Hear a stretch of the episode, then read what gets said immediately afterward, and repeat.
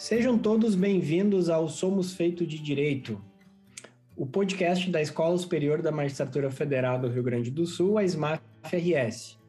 Eu sou Stefan Hartmann, juiz federal e professor da, aqui da SMAF de Direito Penal e Processual Penal, e eu estou aqui com o meu amigo Luiz Felipe Kircher, procurador da República, para falarmos sobre o assunto valoração da prova no processo penal. Valoração da prova no geral, mas mais especificamente uh, no processo penal.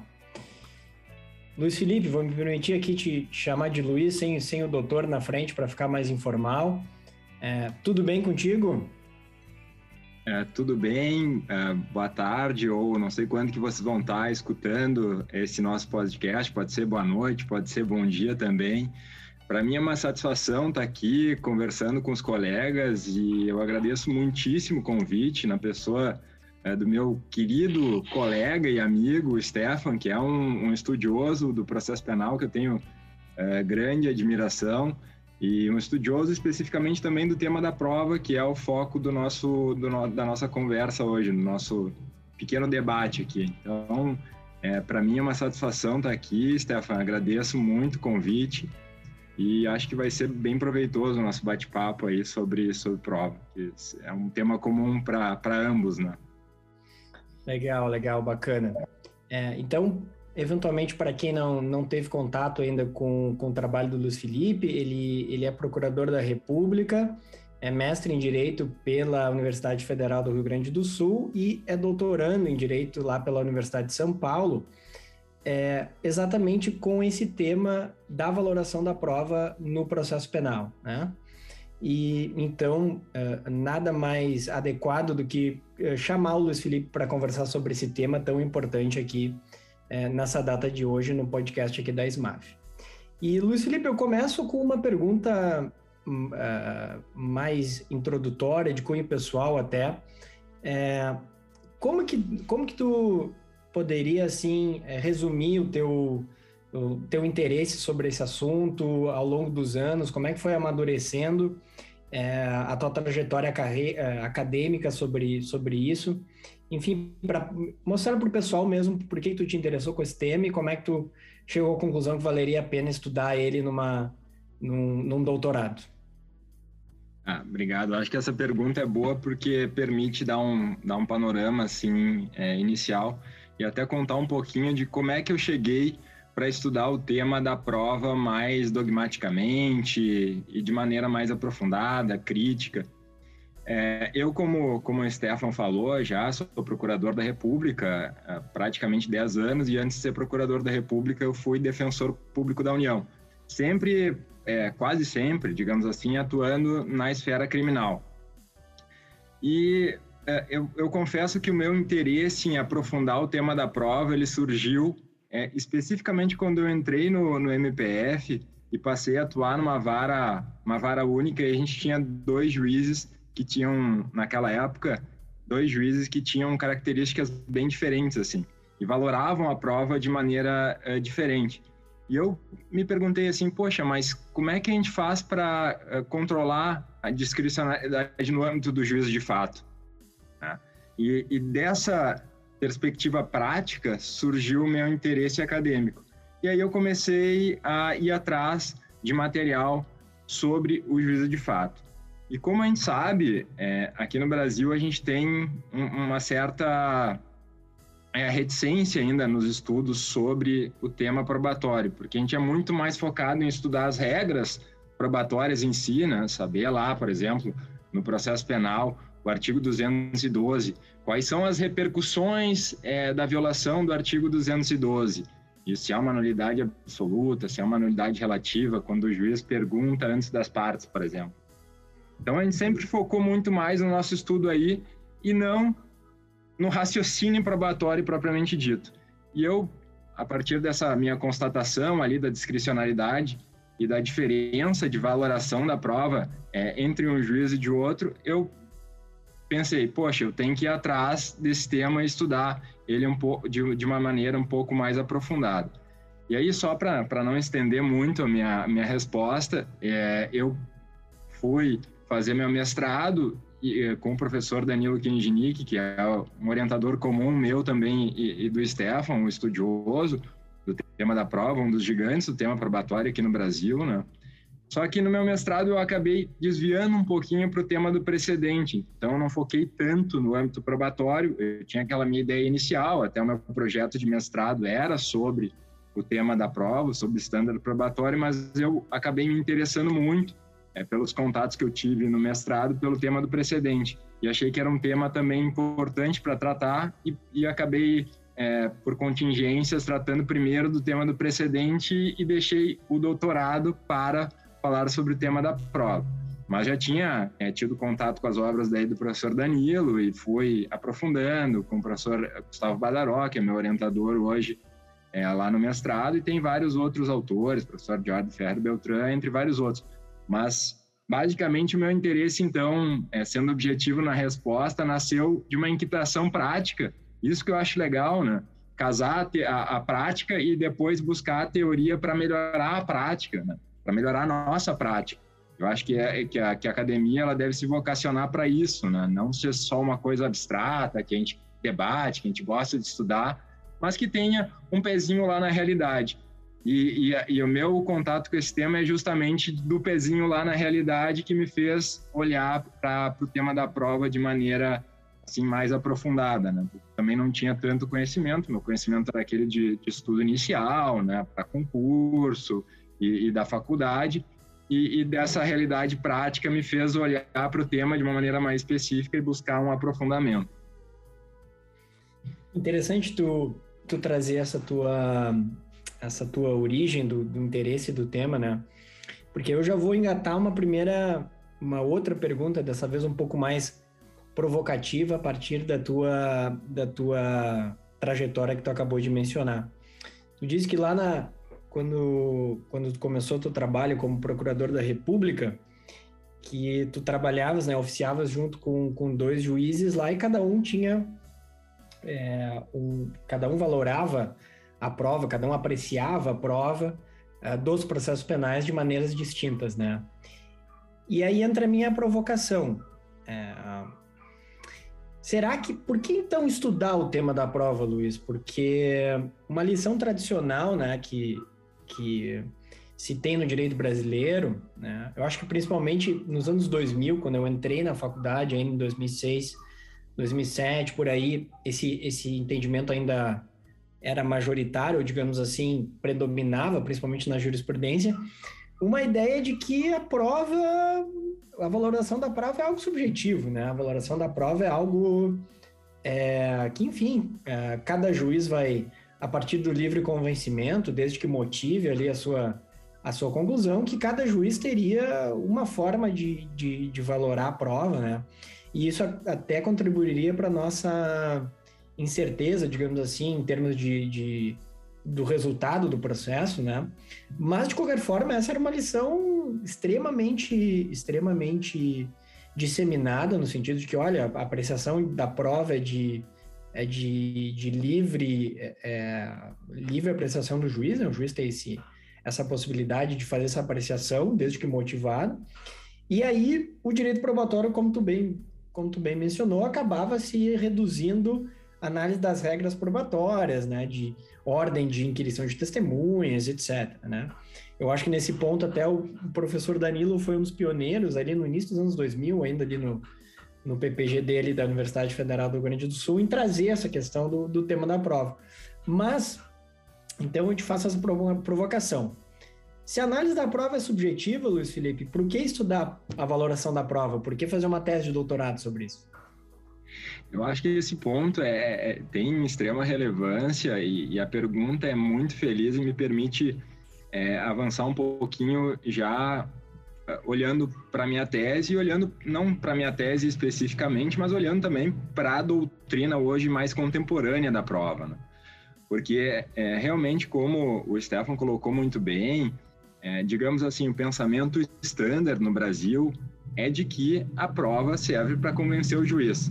Se a gente for olhar, inclusive para a jurisprudência da nossa corte de vértice em matéria federal, que é o Superior Tribunal de Justiça, a gente vê vários acórdãos lá dizendo que a prova serve para convencer o juiz. O juiz é o centro da, do, do, sistema probatório, né? e a gente tem doutrinadores, inclusive, que vão dizer a prova serve para, entre aspas, captura psíquica do juiz. Só que se a gente partir é, exclusivamente para esse ponto, é claro que há um convencimento do juiz e o convencimento do juiz ele é importante, só que a gente tem que pensar sob o ponto de vista do sistema e não das partes. É claro que as partes elas vão buscar convencer o juiz da sua tese. E, eu não digo aqui um, é, uma busca de convencimento é, de má fé, né? mas uma busca de convencimento de boa fé porque acreditam na sua tese e querem convencer o juiz da sua tese. Só que sob o ponto de vista institucional, a prova ela deve trazer corroboração para o processo, corroboração para uma dada hipótese de fato. O que, que é uma hipótese de fato que é posta lá no processo penal? É, quando eu, né, Ministério Público Federal, Ministério Público Federal vai a juízo, ele vai colocar uma tese acusatória, vai colocar uma hipótese de fato fulano de tal, em tal dia, em tal lugar, trazia consigo uma quantidade X de droga e, e logo depois de ter importado, é, por exemplo, do Paraguai, essa é uma hipótese de fato que vai ser posta no processo. E para que, que vão servir as provas? Elas servem é, lateralmente para convencer o juiz, mas a prova, hoje, numa visão mais moderna, digamos assim, mais contemporânea, mais objetiva, no modelo é, já saindo desse modelo subjetivo e partindo para um modelo mais objetivo, que é isso que se busca, que daí a gente vai ter mais segurança, né? Eu não vou depender exclusivamente do que entende o juiz, mas eu vou calcar é, a decisão sobre o juízo de fato nas provas e saber se aquelas provas elas dão suporte para aquela hipótese de fato lá. É, as provas que foram trazidas do processo, elas dão suporte ou não para aquela hipótese de fato lá do tráfico internacional. Aí a gente vai ter a prova pericial, a gente vai ter a prova testemunhal. A forma de ler o sistema probatório passa a ser diferente. Ele não se calca no subjetivismo do juiz, mas na numa, numa feição mais objetiva. Isso perpassa todos os momentos probatórios, né? A admissão da prova também não é se a prova se, se não é uma, uma leitura do juiz para saber se aquela prova é importante para convencer ele ou não, mas saber se aquela prova dá ou não corroboração ou pode dar ou não corroboração àquela hipótese de fato. E aí a gente tem a valoração da, o momento da valoração da prova também como um momento mais objetivo, é, com parâmetros para valoração da prova e o momento de decisão é, que a gente tem que estudar mais aqui no Brasil também, que são basicamente os estándares de prova, como é, uma feição mais objetiva. Então, é, basicamente, é, esse estado de coisas que a gente tem no Brasil é, é um estado que a gente deve caminhar para superá-lo, se a gente quer ter mais segurança jurídica. Né? Porque, é, mesmo em termos de legalidade penal, né, eu só posso ser punido por um crime se efetivamente eu cometi o crime.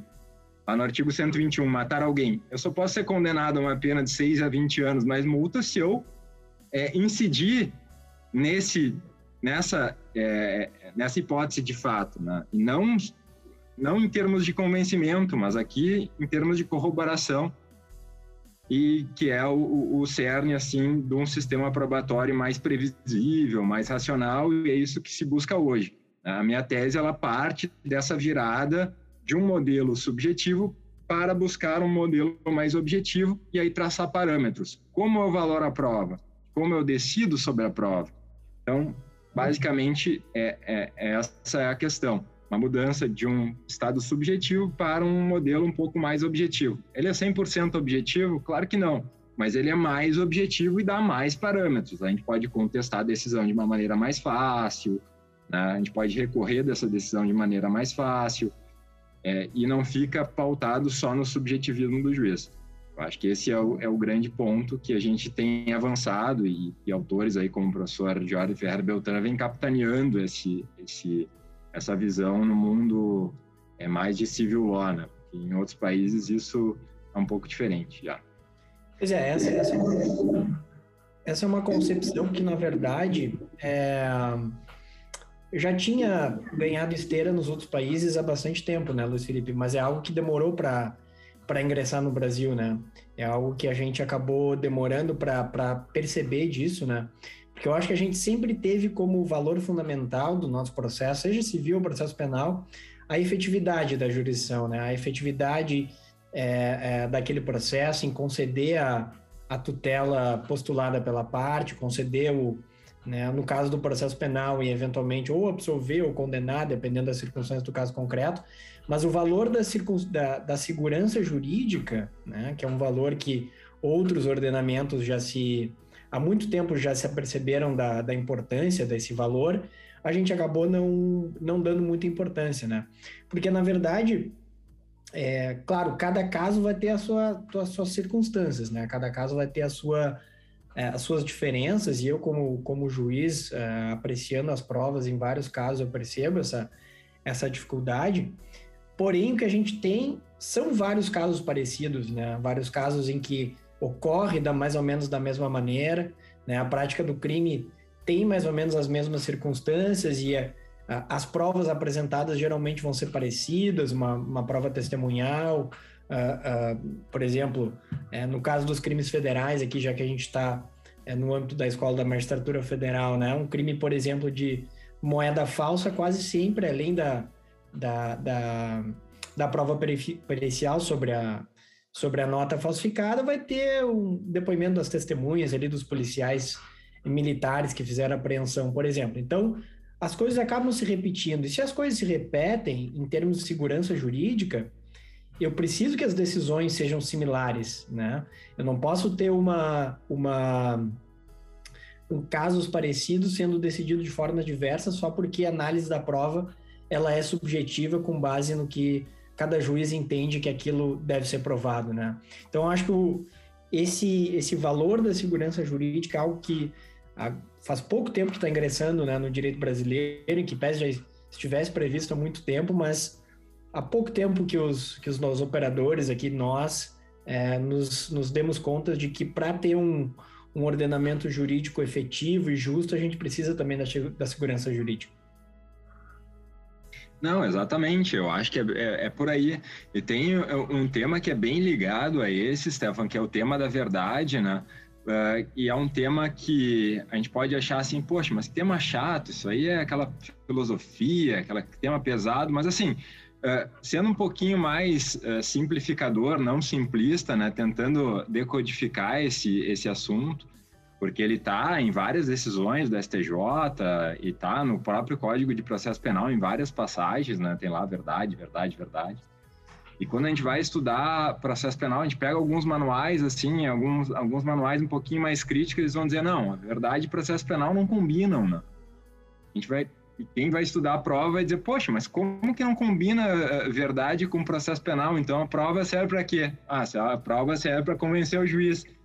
E assim, isso não é o melhor modelo, né? A verdade é claro que ela é importante. Quando aquela hipótese de fato, como eu tinha mencionado lá do tráfico internacional de drogas, ela é posta no processo, o que, que a gente quer saber? Se aquilo de fato aconteceu ou não aconteceu. Se aconteceu e foi aquela pessoa é, que cometeu aquele fato, que cometeu aquele crime, ela deve ser punida. Se aquilo não aconteceu, aquela pessoa deve ser absolvida. Então, o, o parâmetro que a gente deve ter é um parâmetro de verdade. E aqui, eh, só uma notinha filosófica, né? Mas é, é, o tema da verdade é um tema é, extremamente vasto, mas qual o tipo de verdade que a gente vai trabalhar no processo? É a verdade por correspondência, mais simples de todas. Então, verdade para o processo penal é aquilo que aconteceu na realidade, de, de maneira bem simplificada, assim. Saber se eu estou tomando água aqui na minha casa nesse momento e conversando com o Stefan aqui, é, é ela vai, é, isso, essa afirmação ela vai ser verdadeira se efetivamente eu estiver no mundo real tomando água e conversando com o Stefan. Então é isso que interessa para o processo penal. A gente não precisa de grandes elucubrações, discussões sobre é, teorias da verdade. Né? Alguns autores vão dizer, não, mas é que a busca da verdade no processo penal torna o processo um processo inquisitivo. E aí eu respondo com um grande mestre né, do, da, da, ciência processual em geral, que também trabalhou questões de processo penal, mas mais voltado para o processo civil, que é o professor Michele Tarufo.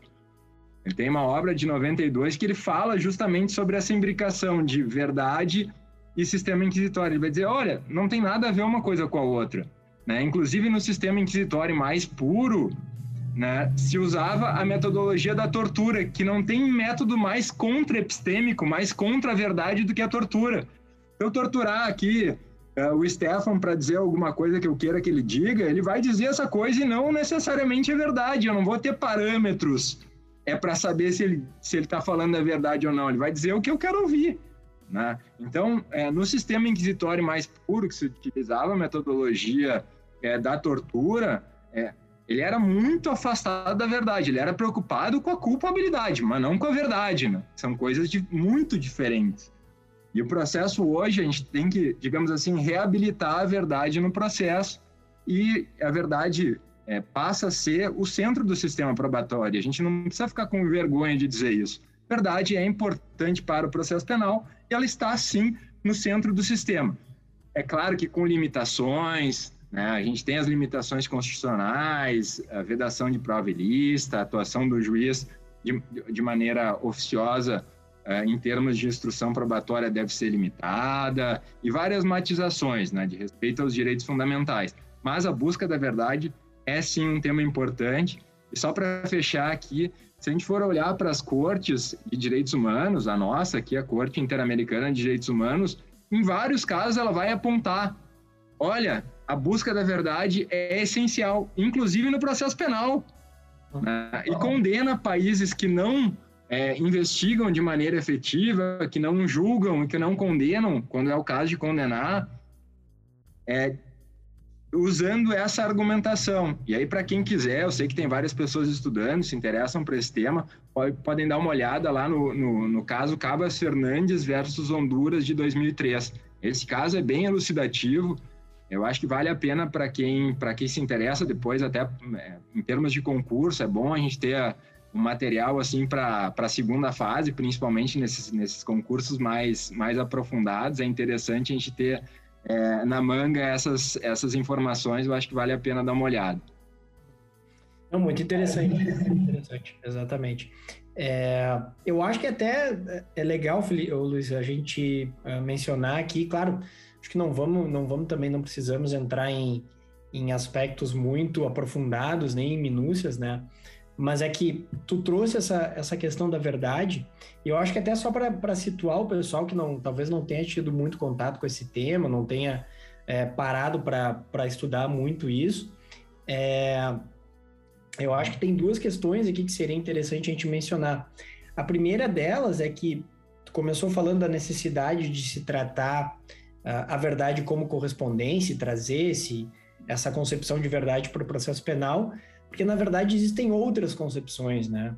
Existem concepções que, que entendem que a busca da verdade seria até uma, um nonsense, uma questão impossível, né? Porque é, seria praticamente impossível a gente conhecer o que realmente aconteceu, né? Que a gente poderia, uh, assim, no máximo, ter alguma ideia do que pode ter acontecido, mas a, a, verdadeira correspondência do que aconteceu seria impossível, né? Então existem várias várias concepções de, de verdade, aí entram aquelas questões da prova, concepção demonstrativa, concepção persuasiva, né? Então, é, é, esse é o pano de fundo, é a ideia de, de uma verdade como correspondência no sentido de que realmente aconteceu, né? O mais próximo que a gente pode. E aí, por que que isso, para situar o pessoal, por que que isso seria um problema no processo penal, né, Luiz Felipe?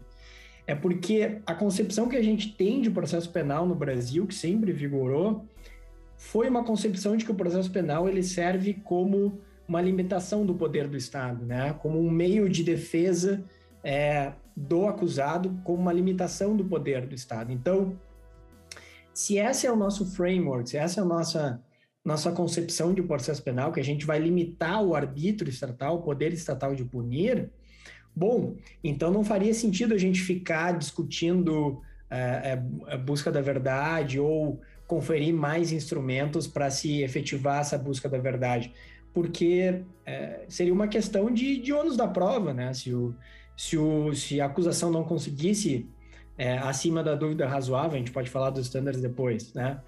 Comprovar materialidade e autoria delitivos, bom, então seria caso de absolvição, né? Então, esse, esse, esse, esse tema ele acabou não tendo tanta relevância no processo penal, porque essa é a concepção que sempre vigorou no, no, no, no nosso país, né, no ordenamento jurídico brasileiro.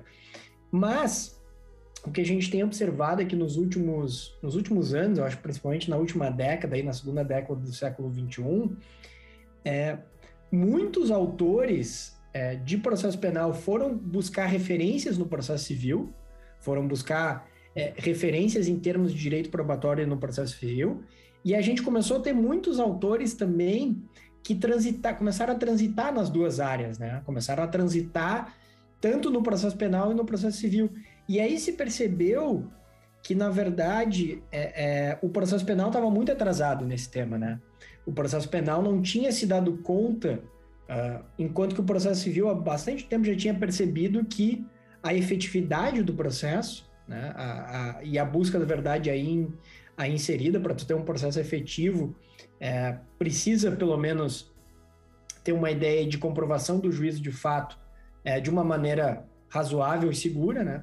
E o processo civil se percebeu disso, né? E foi atrás dessas, dessas circunstâncias. E o processo penal recém está recebendo esses influxos. Então, é, a gente sabe que para muitas, muitas linhas aí mais abolicionistas, enfim, é, acaba sendo difícil ter essa compreensão de que o processo penal também tem como valor a busca da verdade, né?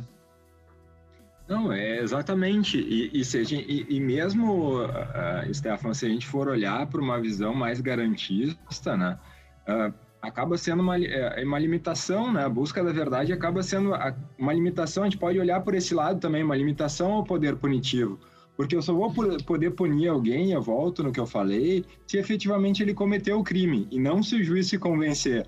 Porque o juiz pode se convencer por diversos fatores, né? Tá aí a psicologia comportamental para nos mostrar isso, né? O juiz pode ter simpatia ou não com, com alguém, enfim. Claro que depois tem que justificar isso, mas assim, é, a própria legalidade, ela é um anteparo ao poder punitivo do Estado. Não posso punir a pessoa por qualquer coisa. Tem que olhar para o Código Penal ou para a legislação esparsa, enfim, né, e ver se eu consigo capitulá-la em algum crime. Se aquela conduta ela é uma conduta capitulada em algum crime, eu tenho que ver se aquela pessoa efetivamente cometeu aquela conduta. Se foi aquela pessoa, quais, quais foram as circunstâncias. Então, é, a busca da verdade ela acaba tendo uma feição garantista. E se a gente for olhar o próprio Luigi Ferraioli, né, que é o grande autor assim do garantismo penal, né, a Bíblia do garantismo penal, é, que inicio, cunhou esse termo mais especificamente para o penal, né, para ciências penais em geral, ele vai defender lá a busca de uma verdade por correspondência é, no, no, no, garantismo penal, no livro dele. Então, é, assim, a busca da verdade, ela também tem uma feição garantista que talvez é, alguns autores e algum espectro da doutrina não tenha se dado conta ainda. Então, a busca da verdade ela é importante para a efetividade, sim, mas ela também é um, acaba sendo um anteparo uh, ao poder punitivo. É importante a gente olhar nessas duas facetas, né? Claro que ela vai ser importante para a efetividade, mas também ela tem esse cunho, digamos assim, garantista. E isso não sou eu que estou dizendo, né? É só ir lá no Ferrari e ler. Tá tudo lá. Exatamente, exatamente. Então, Luiz, é, a gente conseguiu então definir que é, a gente precisa avançar para um modelo menos subjetivista possível de valoração da prova no processo penal, e a gente conseguiu também estabelecer que é, a verdade, a busca da verdade, é um valor importante tanto para a acusação quanto para a defesa, né? Tanto do ponto de vista de efetividade do processo penal, quanto do ponto de vista de garantias, né? Garantias processuais penais. E a partir disso, é, o que que o que que tu vislumbrou no teu trabalho que tu é, é, tá para enfim terminar, né? É, é, é, defender, fazer a defesa nos próximos meses aí. O que que tu vislumbrou de dificuldades, de problemas e o que que tu trouxe assim de proposições que tu pode adiantar? Claro que a gente não vai né, aqui, enfim, vi, violar nada de direito autoral nem nada aqui, porque o trabalho sequer foi publicado ainda, mas o que que tu, que que tu vê de possibilidades assim para a gente avançar na, em ter uma valoração da prova no processo penal mais objetiva e mais uh, uh, com mais possibilidade de escrutínio? É, um tema que eu acho muito importante, a gente é, já tem começado a, a, se debater aqui no Brasil, assim, é, pelo menos na academia, né, é o tema dos estándares de prova, que está lá no âmbito da decisão sobre o fato, lá na decisão do juiz de fato. E o que, que são estándares de prova, né? Um tema que eu acho que logo, logo vai começar a entrar também nos concursos públicos, então é importante a gente saber é um conceito básico e depois a gente ir avançando aqui na nossa conversa. É o que, que é estándar de prova? É a medida de prova que a gente precisa ter para a tomada de uma decisão. Né? A lei tem que nos apontar, o ideal que seja a lei, né? Código de Processo Penal, Código de Processo Civil, ele vai precisar nos apontar o quanto de prova que a gente precisa ter para tomar uma dada decisão. Né? Então, se a gente for pensar, por exemplo, no âmbito do processo penal, é, quanto de prova que a gente, que a gente precisa ter para condenar alguém? E aqui o quanto eu estou falando, quanto, né? E alguém pode pensar, poxa, mas então a gente está falando em matemática ou é direito? Não, é, o quanto aqui é uma maneira mais argumentativa, né? É, o quanto de corroboração que a gente precisa ter para condenar alguém no processo penal. A gente precisa pensar nesses parâmetros se a gente quer ter um modelo, como o Stefan falou muito bem, um modelo que tenha mais segurança, mais previsibilidade, a gente precisa saber disso. Né? E o que, que se tem hoje na jurisprudência? Né? Aqui o nosso TRF da quarta região, em várias decisões, aponta isso. O STJ tem decisões nesse sentido, mas mais o Supremo Tribunal Federal que é o além da dúvida razoável, né? Aquele standard uh, norte-americano que se, que se popularizou, digamos assim, no, nos Estados Unidos, não é só norte-americano, né? Mas se popularizou nos Estados Unidos lá na década de 70, tem uma decisão importante da Suprema Corte que vai dizer, olha, nos processos sancionadores criminais, é, o standard de prova, quanto que a gente precisa ter para condenar alguém, é além da dúvida razoável. E aí, bom, esse é um primeiro passo importante, porque trouxe o tema de uma maneira mais visível, assim, né, aqui para o Brasil, e ele começou a ser aplicado. Eu tenho um pouco de dúvida, e isso eu trabalho na minha tese, se esse seria o estándar ideal, porque me parece que esse estándar está mais ligado naquela concepção subjetiva que a gente estava criticando antes, Stefan. Além da dúvida razoável, poxa, mas o que, que é uma dúvida e o que, que é razoável? Né? Qual é o sentido assim disso? Qual é isso é, na realidade nos traz uma limitação efetiva ou é só um recurso retórico para a gente dizer que tem algum tipo de limitação? É, eu controverti um pouco isso é, na minha tese e tentei propor estou tentando propor, formular de uma maneira mais é, efetiva e que seja é, factível de ser utilizada, não uma coisa extremamente complexa, né? mas para tentar alinhar um standard de prova mais objetivo, não um standard de prova subjetivo que, na minha visão, é o além da dúvida razoável. E, e só a última coisinha é se a gente for olhar para o sistema norte-americano, né, a gente vai ver vários autores criticando esse standard. Né, e a gente tem que ter em mente que esse standard lá ele é utilizado pelo tribunal do júri, né? Os casos penais, na sua maioria, são julgados pelo tribunal do júri. E aí até faria algum sentido a gente pensar em um estándar subjetivo mesmo, de fácil intelecção. Aqui no Brasil, a gente tem um sistema diferente. O júri é exceção aqui. A gente tem também é, tribunal do júri, que vai julgar casos penais, mas ele é excepcional. A regra é que os juízes togados, juízes profissionais, como o Stefano, vão fazer os julgamentos criminais. Então, eu acho que a gente pode pensar em um modelo mais objetivo e controverter um pouquinho esse standard da, a, além da dúvida razoável. Né? E aí, claro, tem, tem várias outras questões aí que a gente pode conversar, mas eu acho que esse seria um, um digamos assim, um spotlight aí, um inicial que eu acho que a minha tese, eu estou tentando trazer uh, na minha tese, assim, uma nota importante que vai constar lá na minha, na minha tese, essa, essa busca de crítica de, do standard além da dúvida razoável, de outros standards também, mas uh, tentando vincular o standard a um modelo mais objetivo. Entendi. É, na verdade, o, a questão atinente ao direito americano ali, né? Eu acho que é importante salientar para o pessoal. É, como bem falou o Luiz Felipe, não, não faria sentido é, falar no, no standard da dúvida razoável, ou melhor, não que não faria sentido, mas que lá a aplicação seria diferente, porque o juiz é, é, não togado, o júri, né, ele é alguém que vai decidir não com base no direito, né? Ele vai decidir com base em convicções pessoais dele, ou seja, um, é um julgamento totalmente subjetivo, né? É um juiz não profissional. Enquanto que nós, juízes profissionais no Brasil, que vamos analisar os casos, nós temos aí a obrigação constitucional de julgar conforme o direito, né? De julgar conforme as leis, conforme é, é, as regras in, é, do ordenamento jurídico. Então, o, o, o, juiz no sistema americano ele não está sujeito a esse controle, né? Ele vai tomar a decisão dele ele, com base nos mais diversos aspectos é, e essa decisão vai ser infensa, vai ser é, não passível de, de, de, contestação sob esse argumento, né? Então, para o Luiz Felipe, é, pelo que eu tenho entendido, está dizendo que isso não faria tanto sentido aqui no Brasil, porque uh, entraria na mesma coisa do subjetivismo, né? E, mas e aí, nesse, nesse novo estándar que tu estarias construindo, alguma coisa assim, o que, que tu que, que tu vislumbras que seria importante, assim, o que que tu uh, poderia adiantar para nós, assim, tu acha que onde que está o cerne do problema do, da dúvida razoável e aonde que tu acha que poderia uh, haver o espaço para melhorar isso? É, eu acho que uh, o além da dúvida razoável acaba sendo um, praticamente um não standard, né? Uh, e aí, eu já, eu, até num, num, curso que é, o professor Danilo estava, eu, eu, questionei, porque ele é um grande especialista, assim, no, no direito estadunidense, até tá, tá, estudando lá de novo, né? E ele falou, olha, eu acho que o além da dúvida razoável ele é bom, inclusive para o Brasil, se tiver algum tipo de, de controle, tiver alguma metodologia.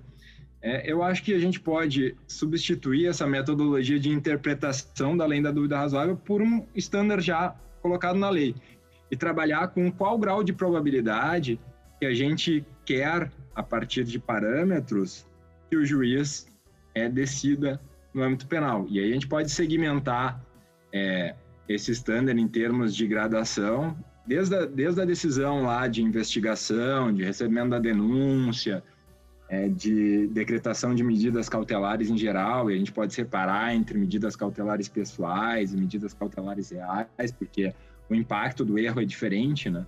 E isso impacta no, no standard. O standard serve também para distribuir o risco de erro. É, isso é importante. Claro que seria um assunto grande assim para explicar agora, mas, mas eu acho que a gente tem que trabalhar em termos de probabilidade e, e graus de probabilidade que a gente quer. E aí construir frases em cima disso para uh, melhorar o nosso sistema. Eu acredito, claro, essa não é uma tarefa fácil. O professor Jorge Ferrer Beltrán tem um livro agora de 2021, justamente sobre esse tema do standard de prova, né?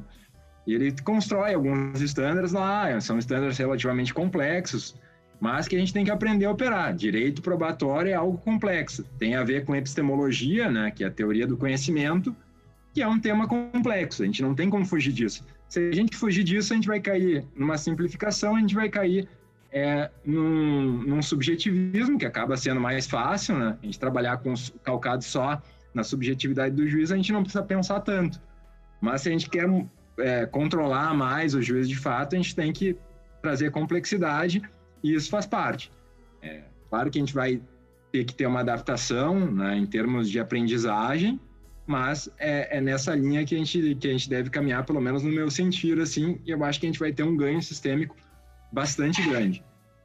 E aí, se, se me perguntar assim, só para resumir, ah, é simples? Não, não é. sim, sim, sim, não, com certeza, a gente, a gente tem essa, essa noção. Mas é interessante tu ter falado nas probabilidades que tem alguns autores americanos que atribuem percentuais aos estándares, né? Não sei se tu já conseguiu é, se tu já teve a oportunidade de ter contato com isso, mas tem autores que dizem, por exemplo, que a, a preponderância de prova, né, que seria aquele estándar tradicional no processo civil, ele seria 50% mais um, né? E aí depois tu teria outra, o outro estándar da prova clara e convincente que estaria ali no entre os 60%, 70% e finalmente o além da dúvida razoável que seria acima de 90%, né? Tu acha que, que seria interessante falar nesses, nesses percentuais de probabilidade e tal? Ou tu acha que isso também seria uma, um, um, algo que entraria no subjetivismo do juiz? É, eu acho que, que tem vários textos né, sobre isso é, que, que, tratam sobre probabilidade quantitativa né, no âmbito judicial. É, e tem muitas críticas sobre isso. Né? É, eu me filio mais a uma corrente de probabilidade indutiva, que é um outro tipo de probabilidade, né? uma probabilidade não matemática, mas uma probabilidade lógica. Eu acho que é aí que a gente deve caminhar, porque acaba assim sendo é, discricionário também essa atribuição de, de, desses números, né?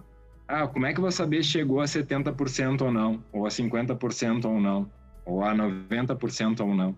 Até tem um, tem um, tem um caso é, interessante nos Estados Unidos, que é o caso fático, é, em que lá nessa decisão tem uma pesquisa com juízes é, norte-americanos, com, com alguns juízes, que justamente perguntam para eles ah, o que, que significa preponderância de prova em termos quantitativos, o que, que significa prova clara e convincente, o que, que significa prova além da dúvida razoável. E eles dão é, critérios diferentes, cada um diz uma coisa, né? Diz, ah, 90%, outro 85%, outro 80%, daí um vai lá e diz, ah, 65%. Né? É muito dispar. E eu acho que mesmo se a gente colocasse na lei uh, um percentual lá, eu acho que isso teria uma baixa efetividade, porque a gente não teria como, como controlar isso. Pô, mas acaba sendo subjetivo também, porque como é que chegou a 70%? Né? A gente não tem, não consegue calcular matematicamente ali, tem várias variáveis é, que influenciariam numa probabilidade matemática. Eu acho que para tratar de eventos passados, como a gente trata, e da probabilidade de eles terem ocorrido ou não, é, não é bom a gente usar essa a probabilidade quantitativa. Eu acho que é o melhor a gente, a gente trabalhar com probabilidade indutiva e aí é, trabalhar com os critérios da probabilidade indutiva é isso que eu busco fazer na construção de, dos estándares de prova, que acaba ficando mais complexo, né? E assim, ah, mas vai dar um parâmetro 100% objetivo, quando eu ler lá o estándar, eu vou olhar para o caso e vai me dar todos os juízes que vão julgar aquilo lá, vão julgar igual. Não, mas a gente vai ter um parâmetro de controle e a gente vai ter mais segurança. Ah, tendencialmente os juízes vão julgar igual, né? não sempre, obviamente, e quando eu for recorrer, eu vou ter mais parâmetros também. É, quando eu for argumentar, eu vou ter mais parâmetros, eu vou exigir mais do juiz em termos de fundamentação. Várias coisas vão ser diferentes, na minha visão, né? Talvez muito otimista aqui, mas eu acho que a gente consegue avançar pelo menos um pouco, porque o cenário que eu vejo, Stefan, na, na prática, eu que atuo na área criminal aí há mais ou menos 15 anos, é de um cenário de bastante insegurança em termos de fato até porque a gente tem um conhecimento muito deficitário em termos de epistemologia, né? Eu já falei duas vezes essa palavra, eu lembro que quando a professora Susan Hack teve, teve no Rio Grande do Sul, ela falou, olha, é, sempre quando eu converso alguém, com alguém, falo epistemologia, as pessoas saem correndo, né? Mas não é para sair correndo, é, tema, é, a expressão pode, pode parecer complicada, mas ela não é tão complicada assim. É só a teoria do conhecimento e são os parâmetros que a teoria da, do conhecimento dá para a gente conhecer a realidade. Então é isso que a gente tem que trazer também para o direito, esses aportes, especialmente no direito probatório, que a gente trabalha com fato, né? A gente trabalha com hipóteses de fato que tem a ver com fatos, saber o que aconteceu lá atrás. Então, eu acho que é por aí. A gente pensar um modelo mais objetivo, um pouco mais complexo, não 100%, mas mais do que a gente tem hoje. É isso que eu busquei, assim, desde o meu desde o início, quando eu pensei em trabalhar sobre prova. Sei que não vou resolver todos os problemas do mundo, né? Mas vou colocar lá um, um grãozinho de areia para tentar resolver esse problema. Quer dizer que os nossos, os nossos alunos aqui que estão nos ouvindo, Luiz Felipe, para o próximo concurso do, do Ministério Público Federal ou do TRF, eles vão ter que estudar epistemologia, é isso? é, eu acho que, eu acho que para a vida para os concursos e para a vida é importante a gente, para a vida do direito, né? É importante a gente ter noções assim de, de epistemologia que ela já vem em vários livros de direito, né? Mas é importante a gente ter essas noções assim, é, mesmo que o tema seja feio, o, o slogan seja feio, mas o tema é o tema é bonito, vale a pena. Legal, legal. Então, muito bom, Luiz Felipe. É, vamos nos despedindo aqui, então, agradecendo mais uma vez pela tua participação nesse episódio aqui. Eu gostaria de agradecer muito a tua presença, é, dizer que estamos aí aguardando ansiosamente pela publicação do teu trabalho e tenho certeza que vai contribuir muito aí para a discussão é, sobre valoração da prova no Brasil e para o direito brasileiro, tá? Então, muito obrigado pela tua presença. Se tu quiser te despedir aí do, do pessoal, fica à vontade.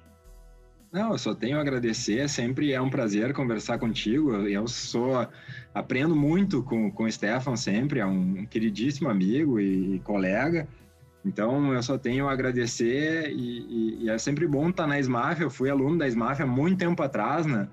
Dizer que é uma, uma escola que, que enche de orgulho aqui é, a nossa, a nossa região sul. Eu acho que é uma escola muito importante para a formação, é, formação muito qualificada é, de, novos, de novos juízes, de novos profissionais de direito.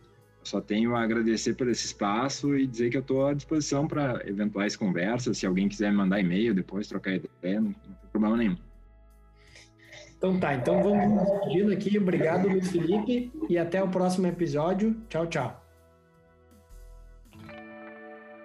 O Somos Feitos de Direito é o podcast da SMAF RS e aqui você poderá ouvir conversas sobre os temas mais relevantes do direito com professores e convidados. Não deixe de nos seguir nas redes sociais. Esperamos vocês no próximo episódio. Até breve!